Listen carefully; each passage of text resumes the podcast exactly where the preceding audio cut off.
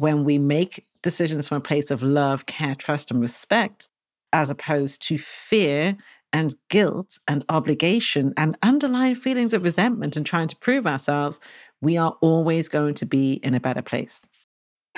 What's next? This is a question we're all having to ask and answer more frequently. I'm Jenny Blake, your host of the Pivot Podcast and author of Pivot, The Only Move That Matters Is Your Next One. For show notes from this episode, visit pivotmethod.com slash podcast. If change is the only constant, then let's get better at it. Here we go. Welcome back, Pivoters. I am so delighted to be here today with Natalie Lue. Natalie and I had so much fun getting to know each other the last time we scheduled this interview that we decided to just chat the whole time and reschedule for another day. So you're in for a treat. Natalie used to have very low self-esteem, a litany of problems, including bad boundaries, toxic relationships with emotionally unavailable and shady folk, as she puts it, and immune system disease. But that all changed in the summer of two thousand five. Today, she's a recovering people pleaser, and we're talking about her brand new book, The Joy of Saying No, a simple plan to stop people pleasing, reclaim boundaries, and say yes to the life you want. She also just recently wrapped a long run with her podcast, The Baggage Reclaim Sessions. You can listen to the archives. They are absolutely fantastic. We have in common that we've both been doing the online thing for eighteen years now. She's an O G in the blog world, and today she's in her pivot in progress, learning and teaching others how to reclaim themselves from their own emotional baggage. She has a brand new Substack that we'll put in the show notes. Nat, welcome to the show. Thank you for having me, Jenny. I am very excited to be chatting with you. Me too. I actually want to start by asking you about deciding to end the podcast after such a long run. I want to say seven or eight years. You'll correct me. Sometimes I think the people pleasing can come in with projects and professional efforts where we actually, you know, I don't want to put words in your mouth, but don't want to let your audience down or let people down by not continuing something that you started. So can we dive into that for a minute of just how you came to that decision, and did people-pleasing play a role in that, or audience-pleasing, rather? Oh, absolutely. And it creeps up on you with this, because I think when we think about why we have invested ourselves in certain projects, the intentions we started out with, we'll talk about firing up with our creativity. We want to experience freedom and flexibility. We want to serve. We want to help to make a difference in people's lives. But originally, when we start out, we obviously think, okay, I'm going to make this thing. We don't necessarily envision that we'll still be making that same thing for eight years. And we don't necessarily consider how that thing takes shape and how it morphs and how maybe you thought it was going to be one way, but now there's all of these other things that come into it. I never thought that I'd make over two hundred seventy-five episodes of the show. And don't get me wrong, I absolutely loved making the podcast, but I realized that there is something in the way that we as creators have been encouraged to make content, and we call it free content. And something I emphasized when I was ending this show was that actually it's not free, that you might be listening to a thirty, forty minute, whatever length episode. And you might make the mistake of assuming that that took thirty, forty or whatever minutes work. No, it probably took at least half a day, if not a day, if not more, to go into that. And it is easy to keep going with something because you know that lots of people are listening to it. You know, my podcast is approaching, you know, three and a half million downloads. So there's a lot of people who've listened to the podcast. And then I'm getting messages from people still most days going, your podcast changed, saved my life. I love your podcast. I've listened to all of the episodes several times around. And so you can feel this weight of responsibility, especially, I guess, given some of the subjects that I'm talking about with the show. But then what I found is that I'd made something that is meeting lots of people's needs, but it actually wasn't meeting mine anymore. And I think it is okay for us to acknowledge when things are not meeting our needs anymore. It may have done at one point, but it wasn't anymore. And I realized that there's a level of overgiving that creeps into content creation where you have to start asking yourself, how much is enough? I started to wonder, am I just going to keep making episodes? Like, do I see myself one day going, hey, we're on episode four hundred, five hundred, six hundred? Like, when is it like time to stop?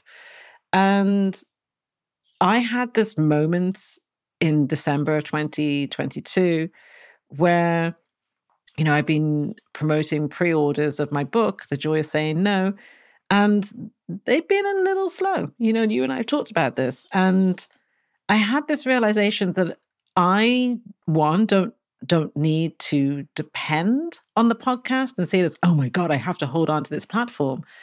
But I also, number two, recognized that I felt a little resentful.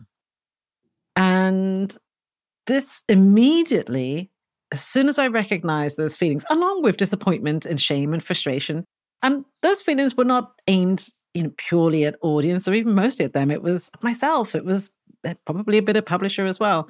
I was like, ah, as soon as I recognize that resentment is in the room, then I know that I've been people pleasing somewhere. Oh, I know. So true. I've done something that for all intents and purposes is a good thing, but somewhere along the way, either a wrong reason crept into it or the way in which I was going about it was not in my best interest. I was people pleasing. And I realized, and I think a lot of people who are listening to this, who have engaged in content creation, will identify with what I'm about to say next.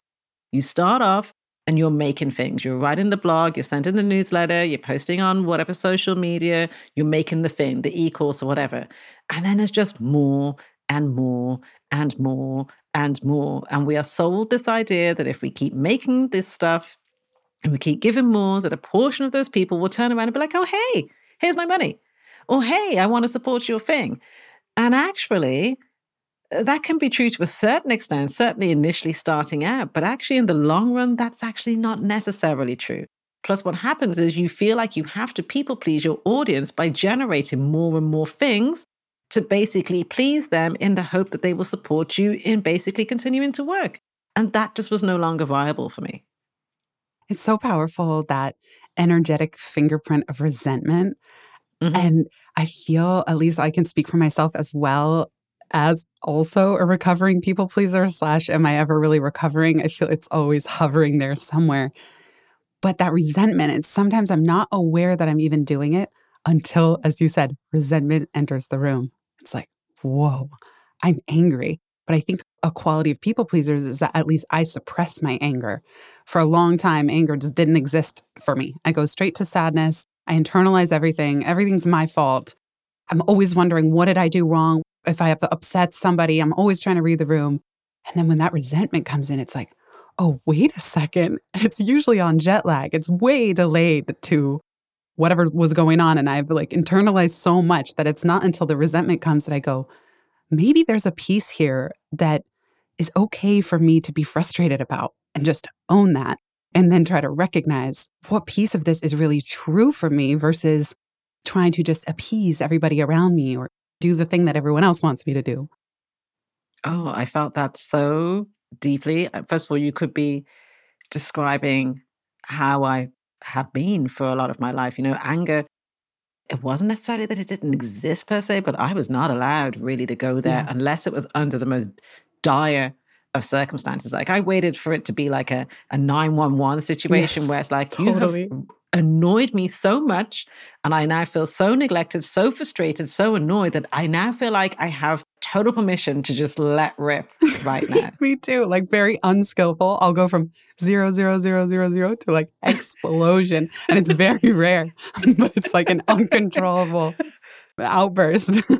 So yeah, true. And that is the sign of people pleasing, because the people pleasing, by us focusing on being compliant and pleasing others, we end up suppressing and repressing our needs, desires, expectations, feelings, and opinions.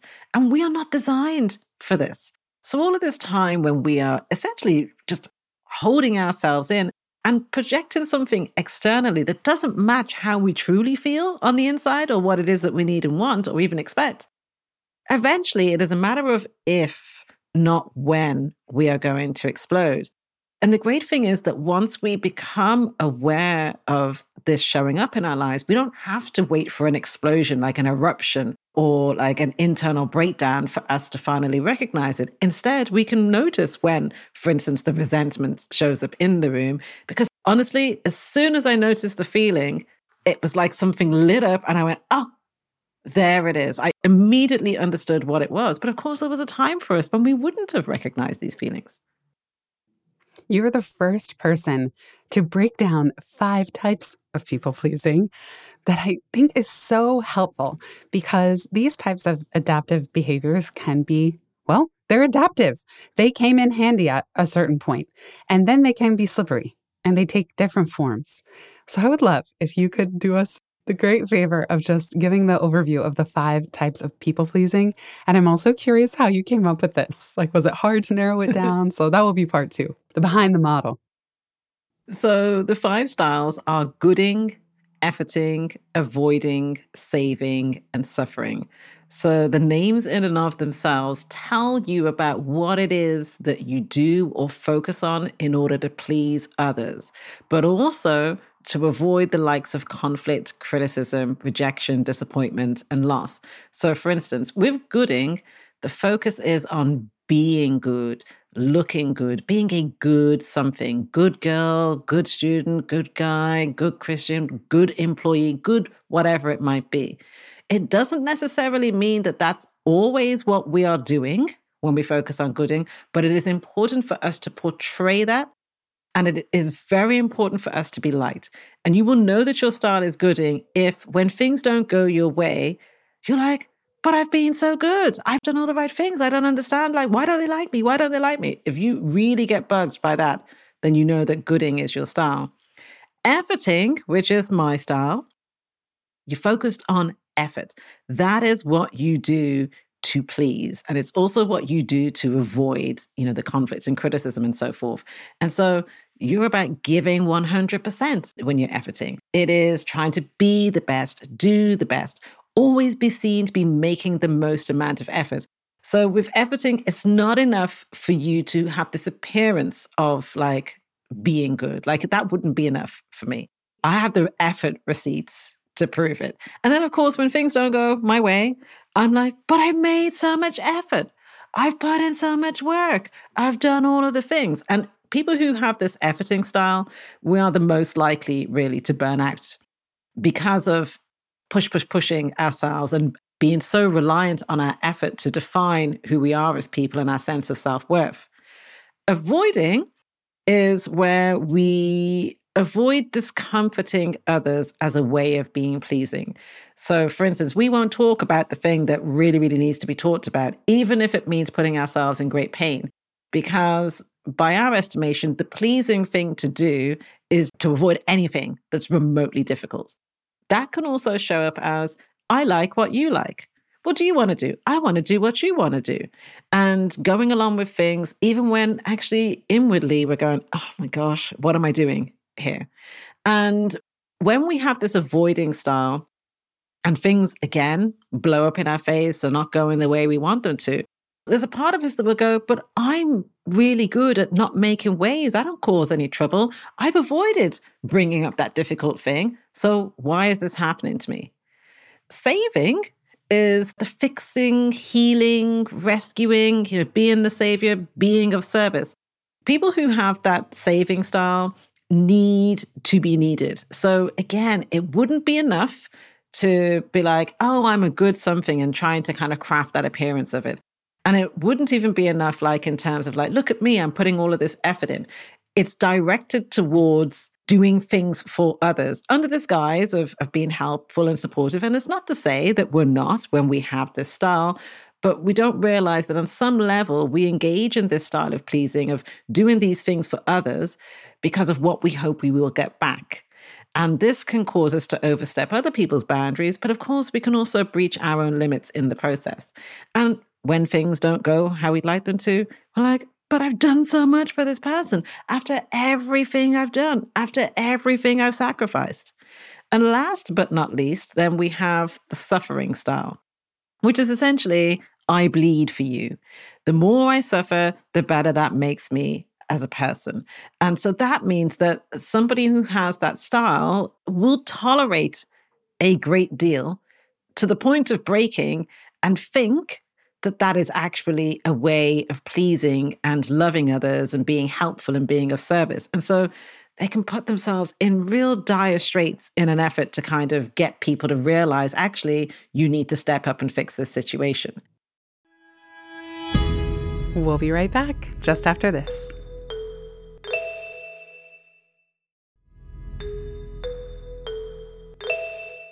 Talk about resentment when with a suffering one, because of course, I don't know about you, but I've been all five. With the yeah. suffering one, I'll speak in first person, martyring myself. And then one day comes time for that person to step up for you, and they're nowhere in sight. Talk mm-hmm. about resentment. And mm. at first it's like, but I've done all these things for you. It can't be like that. They never signed up for that contract for you to suffer and overgive. And so it's like that righteousness and then the resignation and the resentment. At some point in the adulting process, you go, oh, I did that to myself. I suffered, I overgave, I burned myself out with someone yeah. where it wasn't reciprocated. I mean, how many relationships did I do that in? You know? Absolutely. Like, I mean, I feel like you described my dating life. It's like I oh, put yeah. in all of this well, effort and then I fall on my sword because now I'm suffering over this. And then I'm like, I suffered for you. And so what right. now? This person owes me a relationship and commitment because I've been willing to suffer? Like, come on now.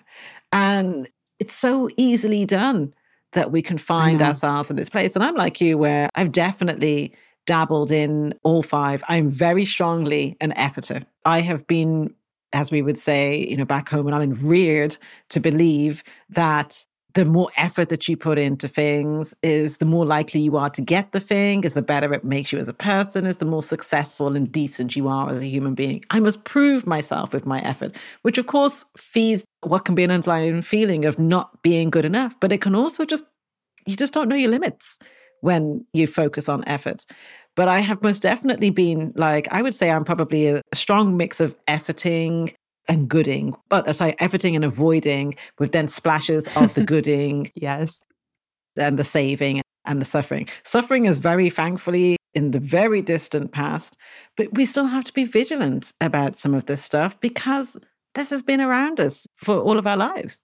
Even after eight years of podcast conversations and writing this book, is there any one of those that you feel is most challenging for you today, even with all the awareness and progress that you've made? It'll always be the efforting mm-hmm. because I'm forty-five, I'll be forty-six in a few months' time. And the thing that I have really come face to face with in my forties, and I think that different phases of life, different incidences in life bring you face to face with different things. And I have really come face to face with how much of my identity and my habits are based on effort. And this stark realization that I, as a child, never learned about limits because it was the expectation that you just keep going. You don't turn around and say, I'm tired or I don't want to do that because the adults have decided that you're capable of this. So I never learned limits. And now what I've been doing in my forties is really, really having to feel out my limits now because, of course, your limits at different stages of your life uh, vary. I have to be careful still around effort because for me, I can be very quickly aware of where I might be doing something to try to appear a certain way and cut that off really quickly. Effort is so sneaky because, of course, so much of life is built around, oh, show up and do this thing. And so I just have to be mindful of where I can get very carried away with myself, with effort, and I'm pushing. What I'm looking out for is that striving, pushy, not enough kind of energy. Oh, I'm glad you mentioned that, like what the little flags are that let you know when you've tipped the balance on that. Tell me if you struggle with this, because one that I noticed in myself that's very subtle, but probably creates the most persistent, annoying thoughts until I catch them, is wanting to be liked. And I don't know if that's under gooding, but I notice that even if I go to social interactions, it doesn't matter if it's a conference, a party, a dinner, sometimes I'll leave that event and I'll go, did I say the wrong thing? Did I put my foot in my mouth? Did I make a faux pas? I'll have a, a, almost obsessive, persistent thought, if I think that I veered ever so slightly in a wrong direction of even being rude or possibly offending someone or saying the wrong thing to another, or I get like crazy about this. So yeah, I'm wondering if you have that too. And I don't know where it fits. Maybe it's Gooding. It's quite a strong Gooding trait. Yeah. If I think that I've said or done something that will make somebody not like me or not want to be my friend anymore, it freaks me out, even if I actually don't really care to be their friend. Do you know what I mean? Like, that's what I realized. Yeah. At some point, I'm like, this is wild. I'm obsessed that this person doesn't like me when I don't even, if I'm being honest, I don't need everyone to like me because I don't want to be everyone's friend either. It does go two ways.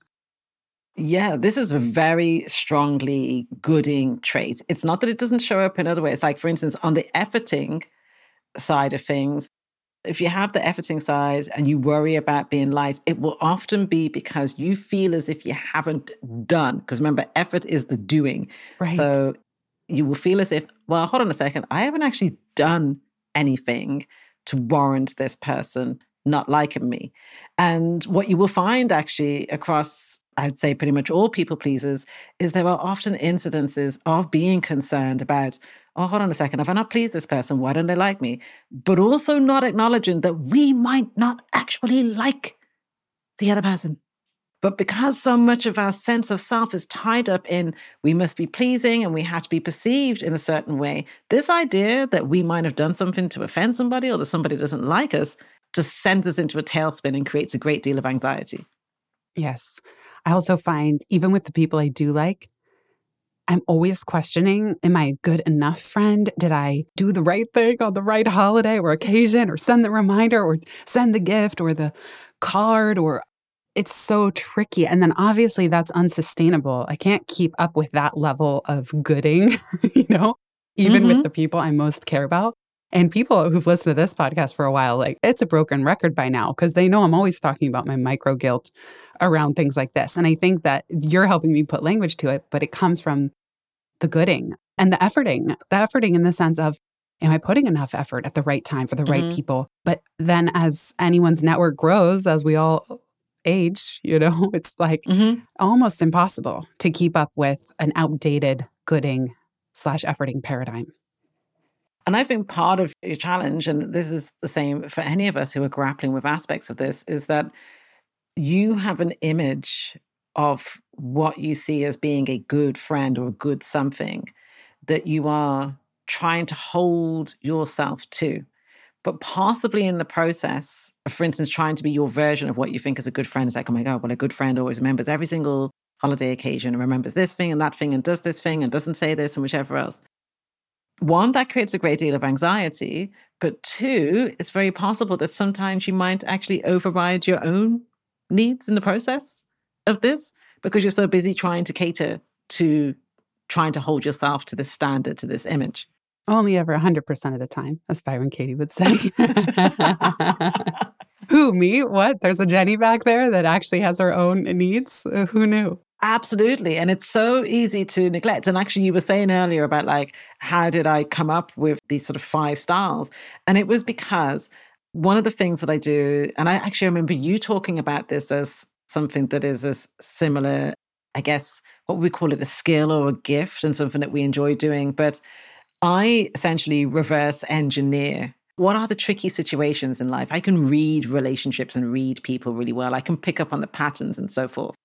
And what that helps me to do is you realize that as much as, don't get me wrong, we are unique, but as humans, by God, it is as if we have been reading the same playbook about how to do certain things or what type of person you will be if you've had certain things go on in your life. And so I noticed the same themes coming up.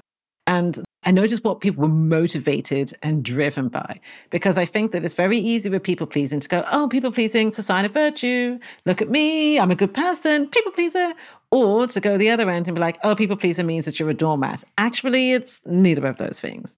Sure, there can be the odd extreme circumstance where somebody is like, I'm laid down, you can just walk all over me. But you'll often find with people pleasers that there are some areas where they are more assertive, more confident, and other areas where they're not. And yeah, there are some times where it's like right across the board and they're, you know, a chronic people pleaser. But I realized that if we don't understand what drives us, and as such, where some of our anxieties come from, we can actually misunderstand our people-pleasing and judge ourselves incorrectly, but also find ourselves stuck in frustrating patterns. Some of us are driven by this idea of being good, of needing to be good, of needing to be liked, to be perceived that way. Some of us are very driven by effort and tie up our self-worth in that. And so, for instance, your self-worth is, is quite tied up in being liked and how people perceive you. Mine has been tied up in effort. Other people's has been in, do you know what, I'll just be in the background and just avoid as much as possible. I just won't need too much. And other people, it's like, well, actually, the saving is a mixture of gooding and efforting. And it's like, um, I'm just going to save you and be helpful and be of service and, you know, sacrifice myself. And some people, it's like their identity is caught up in suffering. And of course, if your identity is about suffering, you're not going to allow yourself to be in a place that totally contradicts that, because then you wouldn't have that identity. But understanding what drives us, what motivates us, can help us to better support ourselves. And even saving and suffering are also forms of efforting, even avoiding. Yeah. Actually, I mean, it's so interesting how they all interweave, because yeah. saving and suffering are a paradigm that I need to be functional in your life. I need to make myself so valuable to you by suffering mm-hmm. for you or saving you, A K A effort, in order to be loved, in order for you to want me around. Yeah. And avoiding is also the effort of suppression. You yes. put it really well, like disappearing, where you go, oh, I don't have needs. Well, that takes effort to suppress all that feeling and all that wanting and all those preferences. I don't know about you, but for the longest time, I had no clue. If someone asked me, well, what do you want? Where do you want to eat? I'm like, mm-hmm. huh? I asked you. Yeah. You know, I'm like, oh, I have no attention to what I want. Totally. Because your life has been so oriented, not just even around other people's needs and wants, but also around what society has essentially told you will make you either a good person or a successful person. And so one of the things that I say to people is sometimes a good idea, particularly when we put ourselves under pressure about certain things, to ask ourselves, is this a preference or is this programming? So like a classic area where this happens is I have heard from so many women who literally, once they are approaching their thirties or they're in it, there is this automatic sort of pressure. Settle down, have kids, right? And okay, some of them actually do want to settle down and have children, but you'd be amazed at the number who'd actually don't. But it's like we're pre-programmed because of everything we've absorbed through the culture as such, that we think that that's what somebody who is like us, who's in their thirties, is supposed to do. And so next thing you know, we're chasing after something that we don't actually need or want. That's so true. Let me ask you one more scenario question, because they're only coming up now for the first time. And I feel that you are really giving me a baggage reclaim therapy session, even though your podcast is officially retired. Okay, you've been putting yourself out there publicly for eighteen years, as have I.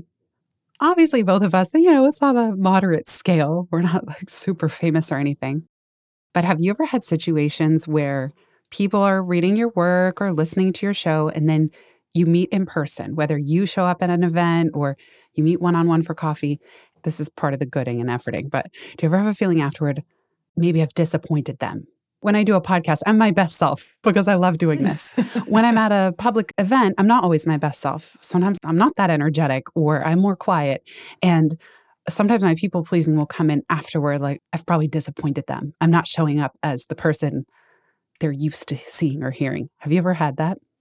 Yeah, that's an interesting one, because a lot of people, I think, would maybe see me, for instance, online, and bearing in mind I'm not, not even on social media that much, but they would get a sense of what I'm like and maybe expect me to be very sort of, not hyper, but like just very sort of super confident in person.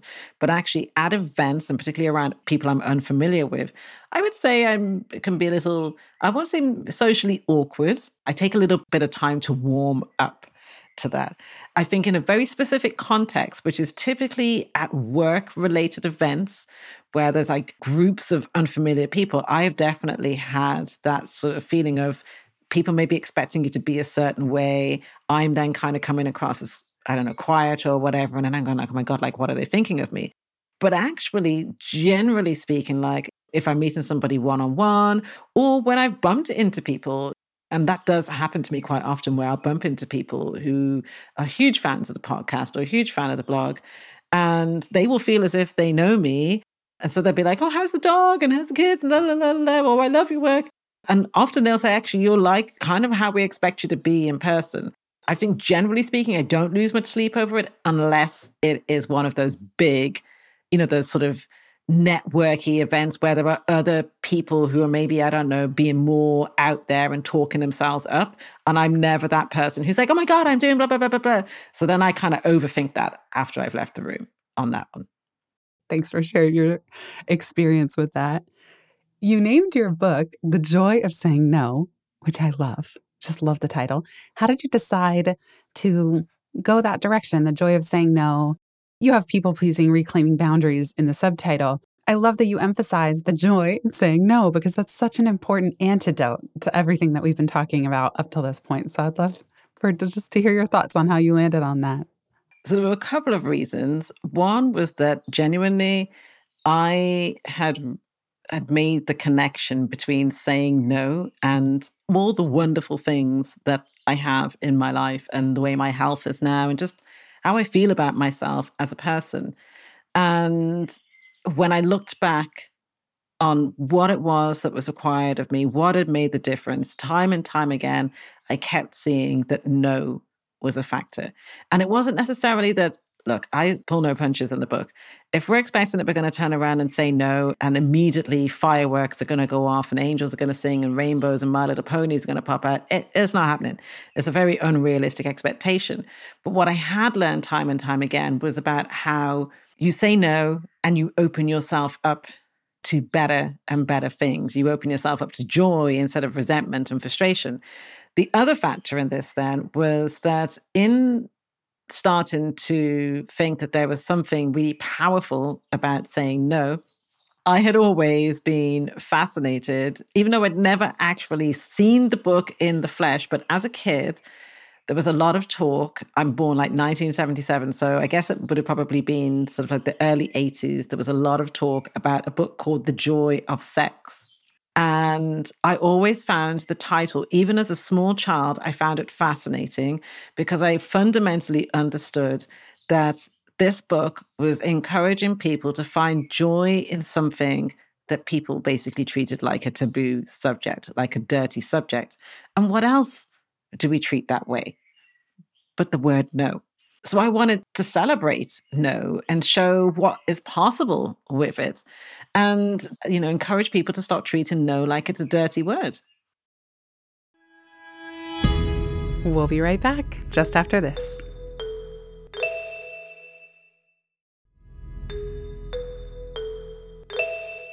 What practices or experiments help people build the muscle of saying no? So maybe listeners are at different stages of their no journey and finding it joyful. I'd love for you to give us some examples like of a no lately that was a little tricky for you, but that you feel so free having made that decision or communicated something. I'm laughing because the one that I'm about to say is, it will probably shock some listeners, but I made the decision in February to to step away from my relationship with my mother. So it's a biggie. And of course, am I turning around and saying that that decision has just like, you know, rolled off me, mm. you know, no bother at all? Absolutely not. But I tell you something, so much relief has come from making this decision. And I have found myself at peace. That doesn't mean that I haven't had my moments of feeling upset. But this is a decision that was a long time coming, but right on time. And it came off the back of a series of, let's call them events, ruptures that occurred. And I laugh to myself through tears as, you know, I journaled. I remember the day that I made the decision and I literally closed the door on her and turned away. I had to fly to Edinburgh later that day. And I remember sitting on the flight and feeling so angry and upset. You know, you're all churned up. And so I journaled. I was like, get this out of your system, because I was on the way for a, a marketing event. And I was like, get this out of your system so it doesn't churn you up. And I could see myself sort of rebuffing all these various different things that were said, you know, in this conversation as such. And then I laughed to myself and I was like, oh my gosh, this isn't even the worst of what has been done in your relationship. And yet this is the thing where you finally go, right, I've had enough. I am backing myself and supporting myself in having said no. I feel so much lighter. And I understand that there are people listening to this who are like, oh my gosh, I can't believe that she's done that, or who totally understand actually what it is like to be in that situation and find that daunting. I cannot overstate how much peace I have experienced as a result of that decision. I feel free. Mm. So that's a big one. That's huge. That's incredible.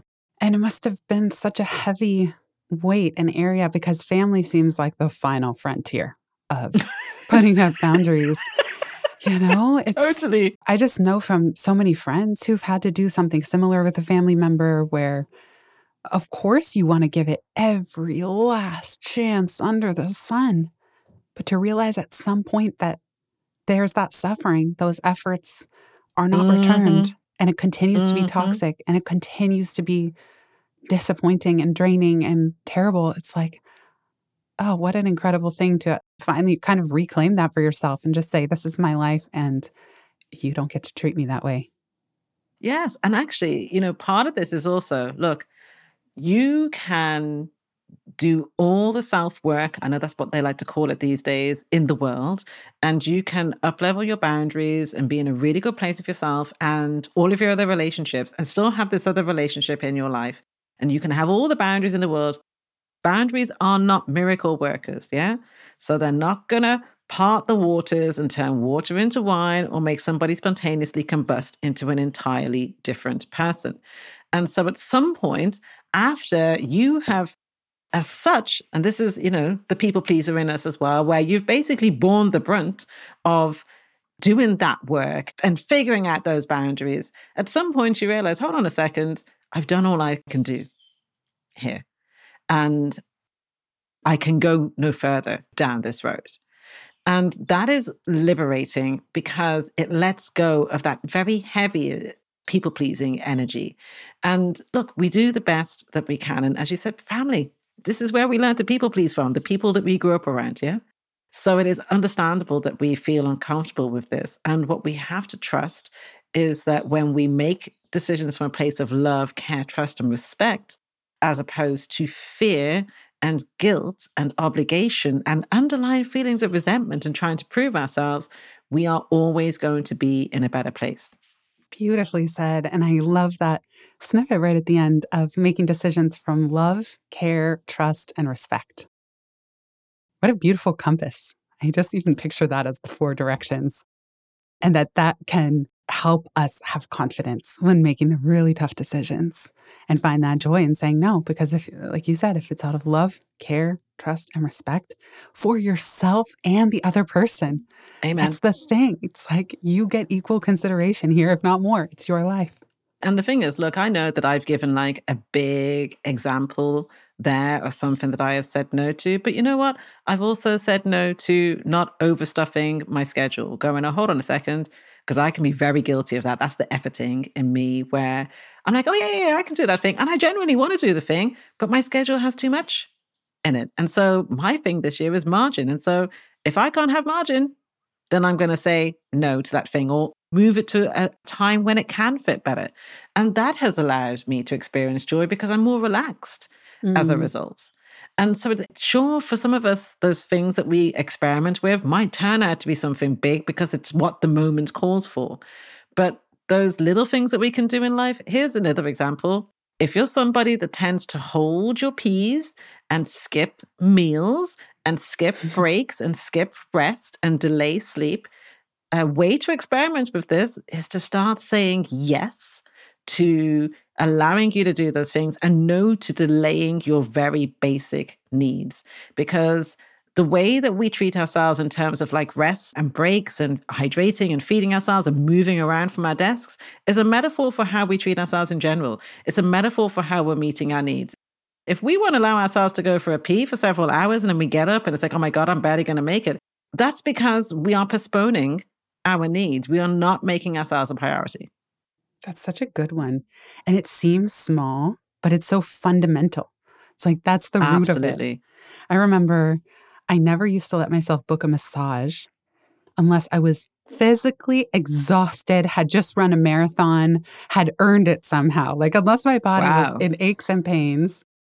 I don't know. I never grew up like massages just were not a thing and they seemed expensive.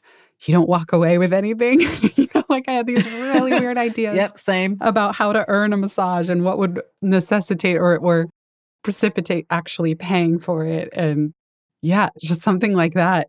And then meanwhile, I have friends who get one every week. Yeah, I go twice a month for two hours at a time now because I'm really into like a long that's amazing. Massage now. That's that's like my thing. But I'm the same as you. It's like, this was not a thing like in my childhood. So the massage is what you went to go for when you were mashed up, when you were already in that zone of mm-hmm. like, oh my gosh, I'm broken. Whereas now it's like a regular care. We didn't even talk about so for another podcast. And we are going to do a free time one on kind of behind the book process and all the ways these habits show up there. Speaking of massage, then my people pleaser comes out if it's a talkative masseuse. And I'm like, how long do I be polite? How long do I be polite? And how do I cut this off and just say, oh my goodness, this is the one hour I don't have to talk to anyone. Like, please, please, can we not speak? It's like, I loved when Uber added that feature of just, do you want this to be a quiet ride? It's like, yes, yes, please. You know, just some way to indicate, oh, yeah. Can you not talk to me? But there's the people pleasing muscle of having to practice that even in a massage that I'm paying for. I have to fight this part of me that doesn't want to be rude.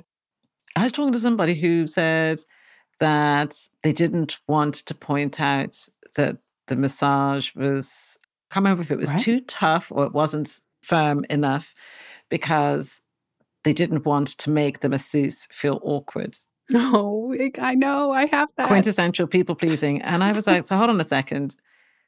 Oh, my You're God. Paying for a service to go for a massage. And you're going in there and you're not telling them that it's, I don't know, too tough or not firm enough. And so now you're lying there on the massage table, feeling distinctly unsatisfied. They're a masseuse. Like, they're in the business of giving a good massage, hopefully. So they want to know, is this pressure too much or too little? Does this feel good? Does it not feel good? How do you like your massage? And so it's not a good experience for either one of you. It's This is an exchange here. You don't have to lie there unsatisfied. They're not going to take offense. They're a masseuse. And if they do take offense, then there's something pretty scary about that. And have you ever had to say, could we not talk? How do you say that if it's a talkative one? I just drift off. One word grunt answers. Yeah, I don't say anything. And to be yeah. fair, I absolutely love my massage therapist. And so we will have a bit of a chat and a gossip initially. And then I just drift. Yeah. Like, the conversation sort of tails off and I don't feel like, oh, I kind of need to pick this up a bit and like keep chatting. I'm sure she's quite happy to like massage about talking right. as well. But it's like, I do think like if you don't know the therapist that well, like while it's nice to have a little bit of chit chat, you're paying for I escapism. Know. Right. Like I got a podcast for that. I don't need that massage table. I think this is the perfect homework for this topic. For listeners to book a massage, oh my goodness, how self-indulgent, you know, the money, the time, not only to book the massage, but then to communicate your needs is like the ultimate people pleaser litmus test and like yeah. exercise, you know, such a good one. Absolutely. Like notice where this shows up in, in yes. your life where it's like, oh, I won't mention that. Oh, are you actually going to sit there and eat the wrong food because you don't want to annoy the person by telling them that the food order is wrong? Are you going to sit there and have an unsatisfactory meal instead of turning around and saying something? Like, this shows up in a myriad of ways. I know. It's everywhere. Well, I could talk about this all day with you, as evidenced by our first recording session that we decided to just chat offline the whole time. This has been so fun. Nat, where can people find you if they want to learn more, keep in touch, and even take the quiz? So you can find, like, a lot of my work is hosted at baggage reclaim dot com, where you can also find the quiz, and you can also find, like, the podcast as well, the Baggage Reclaim Sessions, which is available across, you know, all podcast players. And then I have my own site. Well, I've got Substack, which is natalie lue dot substack dot com. And then social media wise, I'm not massively active on social media, but I am on Instagram. That's where you are likely to find me if I am doing something on there. And that's at Nat Lue, N A T L U E. And of course, I've got my book, The Joy of Saying No, which is available in all bookstores. Yay. Thank you so much, Nat. I'll put all these links in the show notes. And listeners, stay tuned for free time, because we're going to go behind the book and business for that one. Thank you so much, Jenny. Thank you, Nat. What a blast. And uh, wishing all of you listening a beautiful rest of your day.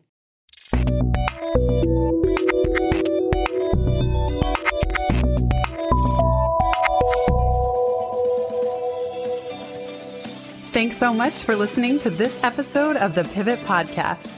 Make sure you don't miss an episode or my insider tips and templates by signing up for Pivot List, a curated twice monthly newsletter where I share the inside scoop on what I'm reading, watching, listening to, and the latest tools I'm geeking out on. Sign up at pivotmethod.com slash pivotlist. Get show notes from this episode at pivotmethod.com slash podcast and connect with me on Twitter at Jenny underscore Blake. Remember, build first, then your courage will follow. Hasn't it always?